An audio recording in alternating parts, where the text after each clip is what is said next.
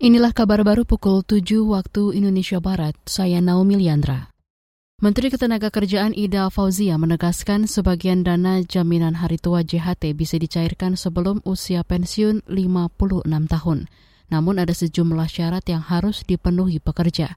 Di antaranya sudah menjadi peserta program JHT minimal 10 tahun. Klaim yang dapat diajukan maksimal 30 persen dari manfaat JHT dengan tujuan akan digunakan untuk kepemilikan rumah, atau maksimal 10% dari JHT digunakan untuk keperluan lainnya. Keduanya dalam bentuk uang tunai. Adapun sisa dari manfaat JHT yang belum diambil dapat diambil pada saat usia 56 tahun. Menteri Ketenagakerjaan Ida Fauzia menambahkan ketentuan JHT cair pada usia 56 tahun tidak berlaku jika peserta meninggal dunia atau mengalami cacat total tetap.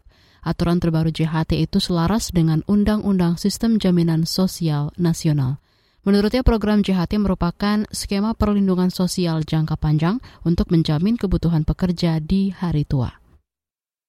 Presidensi G20 diklaim membawa banyak manfaat bagi Indonesia. Hal itu diungkapkan staf ahli bidang perekonomian makro dan keuangan internasional Kementerian Keuangan Wempi Saputra.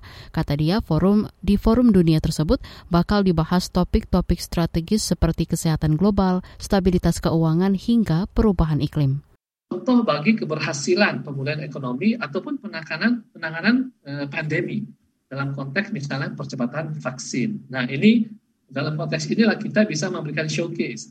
We are among the example countries who have been succeeded di dalam program vaksinasi di sini.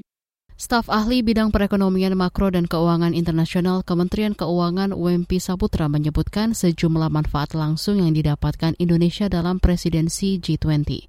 Di antaranya meningkatkan devisa dari kunjungan dan delegasi yang datang, menghidupkan sektor pariwisata, mendukung konsumsi domestik, mengoptimalkan peran UMKM serta menyerap tenaga kerja. Kita ke informasi olahraga. Federasi Sepak Bola Dunia FIFA bakal menggelar ulang laga kualifikasi Piala Dunia antara Brazil melawan Argentina yang dihentikan pada September 2021 lalu. Laga yang berlangsung di Brazil kala itu sudah berlangsung 6 menit sebelum disetop oleh sekelompok orang yang diduga Anfinsa atau petugas kesehatan setempat.